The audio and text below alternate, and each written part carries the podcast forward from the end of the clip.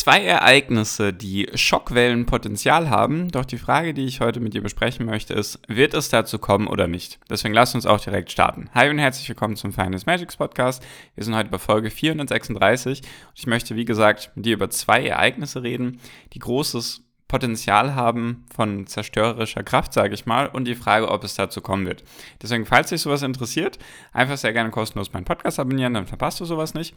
Jetzt fangen wir auch direkt mit dem ersten an. Was ist passiert? Erst vor ein paar Tagen, und zwar am Donnerstag, ist etwas passiert. Es wurde eine Rede gehalten vom Jerome Powell und daraufhin haben die Börsen erstmal, ja, ein nicht so gutes Ergebnis abgeliefert. Und zwar, was ist passiert? Am Donnerstag wurde eben eine Rede oder hat der Chef der US-Notenbank eine Rede gehalten. Und er hat sehr aggressive Töne, sage ich mal, von sich gegeben. Er hat gesagt, die Inflation ist immer noch viel zu hoch und wir müssen den Job bis zum Ende erledigen. Was einfach heißt, dass es ihm bisher relativ in Anführungszeichen egal ist, was mit den Börsen passiert oder mit der, mit der Wirtschaft an sich in den USA, sondern die Inflation muss unter Kontrolle kommen und der Job muss erledigt werden bis zum Ende.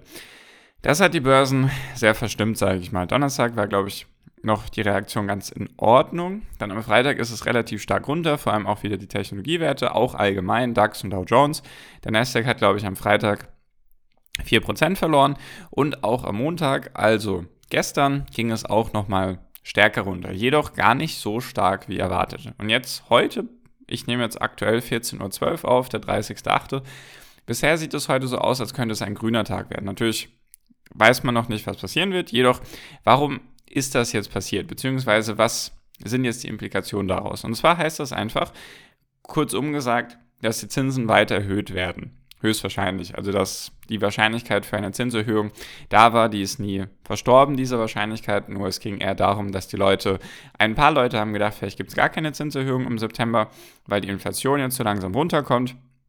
Und die meisten Leute sind, glaube ich, von 0,5% ausgegangen. Jetzt ist die Mehrheit wieder bei 0,75%, was wieder ein extremer Anstieg wäre. Und was auch relativ, ja, unko also komisch ist oder was sehr selten passiert ist, vielleicht noch nie, dass direkt Leute von der Fed nach der Verkündung von den Zahlen im Juli, da gab es ja das letzte Meeting und da hat ja die Börse eher positiv reagiert, da kam es so rüber, als würde es keine Zinserhöhung geben.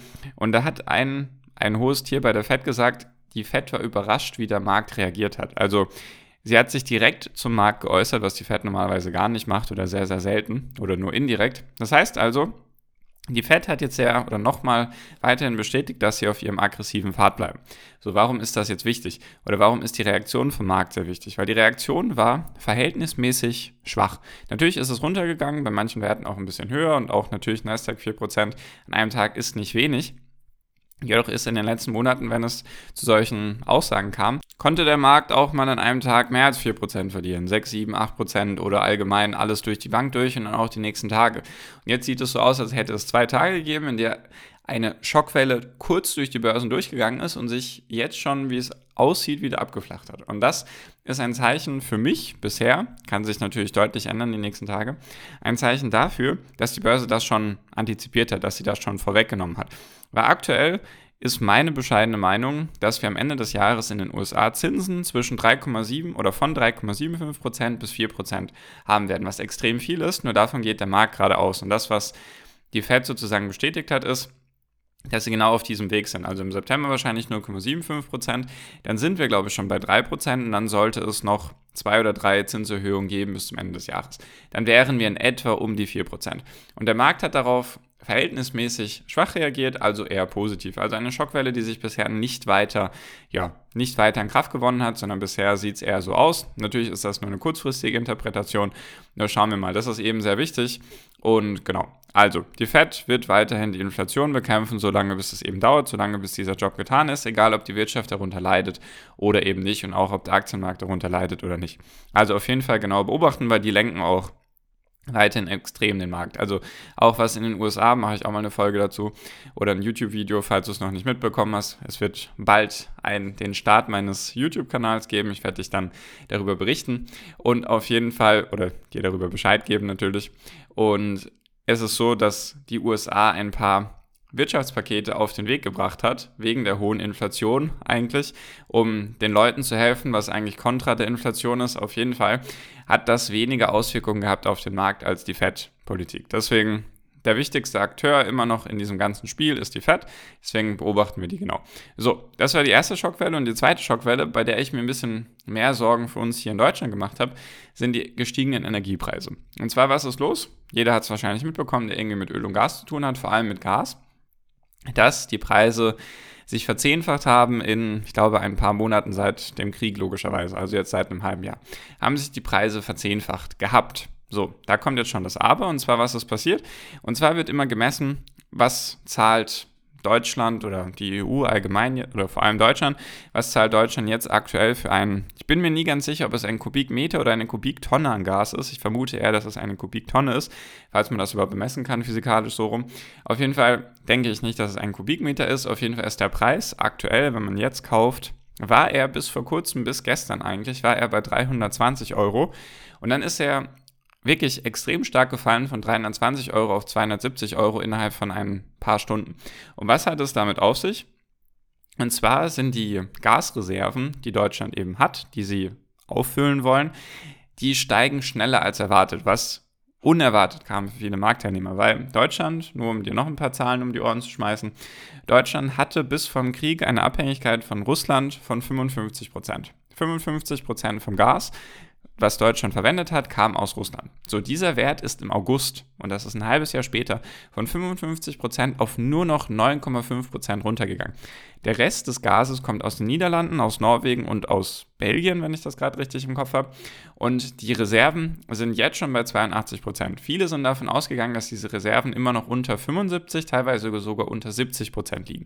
Das heißt also, dass Deutschland gar nicht mehr so viel Gas kaufen muss. Und was auch noch verkündet wurde, dass Deutschland nicht zu jedem Preis jetzt Gas kaufen wird. Davor war es einfach so, Deutschland musste kaufen, damit die Reserven aufgefüllt werden.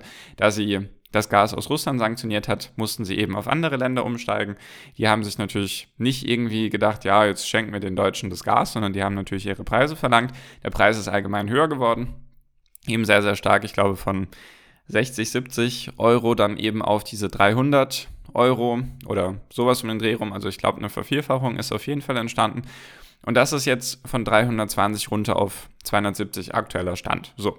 Und das ist eben ein gutes Zeichen, weil das Ziel ist auch, dass Deutschland bis Ende Oktober 85% Gasreserven aufgefüllt haben möchte und dann fehlt auch nicht mehr so viel, glaube ich, bis zu diesen 95% bis zum Ende des Jahres oder ich weiß es nicht ganz genau. Oder es reicht 85% bis Ende Oktober, weil ja dann so langsam wieder die Heizsaison beginnt. Also das ist auf jeden Fall der Punkt. Und jetzt gibt es noch eine wichtige Kennzahl, die man sich anschauen kann in Bezug darauf, die die Energiekrise nicht nur in Deutschland, sondern auch zum Beispiel in Frankreich und so weiter sehr stark verschärft hat. Es geht nämlich um die, ich verstehe, ich weiß nicht genau, wie man das nennen darf. Ich glaube, es geht um die zukünftigen Gasverträge, die man schließen kann. Und zwar gibt es nämlich eine, einen Gaspreis, der, soweit ich das verstanden habe, in einem Jahr Zukunft liegt. Ich verstehe das so, also wie gesagt, ich bin nicht 100% im Bild, aber ich verstehe das so, dass wenn man jetzt einen Vertrag abschließt, dass das meistens eher auf ein Jahr festgelegt ist und dass, wenn man jetzt sozusagen nach einem Jahr einen neuen Vertrag schließen müsste, dann müsste man diesen Preis für das Gas bezahlen. So verstehe ich das.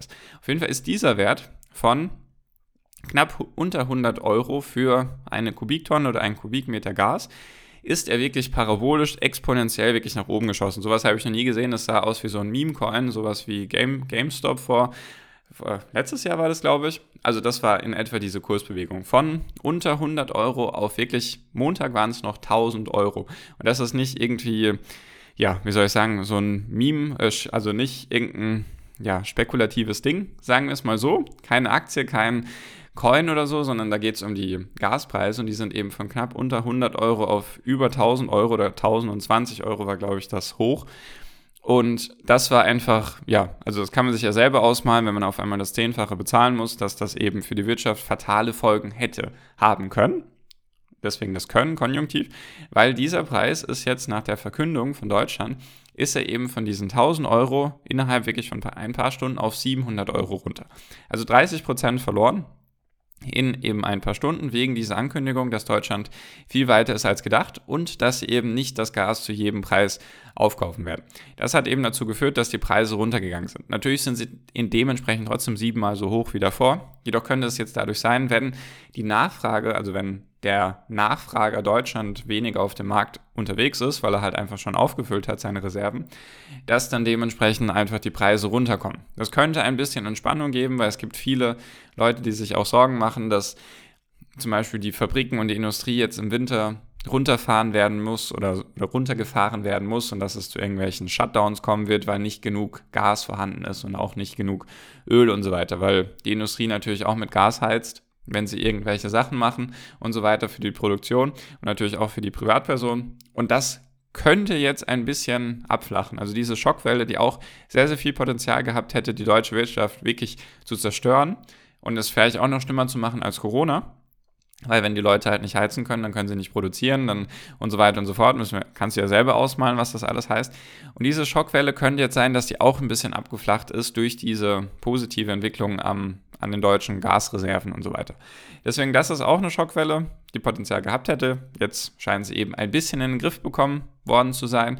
Und das mit der FED, schauen wir jetzt einfach mal, was da jetzt passiert. Das sind so die zwei Ereignisse gewesen, die sich jetzt tatsächlich ein bisschen positiver entwickelt haben, als es viele gedacht haben. Und das könnte jetzt eben, wie gesagt, positiv ausgelegt werden für die nächsten Wochen und Monate. Einmal natürlich für die Börsen, weil die US-Notenbank trotz Aggressivität die Börsen bisher nicht in ein Chaos geführt hat und die deutsche, die deutsche US-Wirtschaft, die deutsche Wirtschaft besser dasteht oder jetzt durch diese aufgefüllten Gasreserven als vielleicht vermutet wurde. Das sind so die zwei Entwicklungen gewesen. Werde ich dir auf jeden Fall berichten, falls es da irgendwelche neuen Sachen gibt. Also schauen wir einfach mal, wo sich das hin entwickelt. Und damit bin ich jetzt auch schon fertig für diese Folge. Deswegen, falls du dich da mit anderen austauschen magst oder Fragen hast, allgemein zu den ganzen Themen Aktien, Börse, Wirtschaft, Investieren, Krypto und so weiter einfach sehr gerne den ersten Link in der Podcast-Beschreibung anklicken.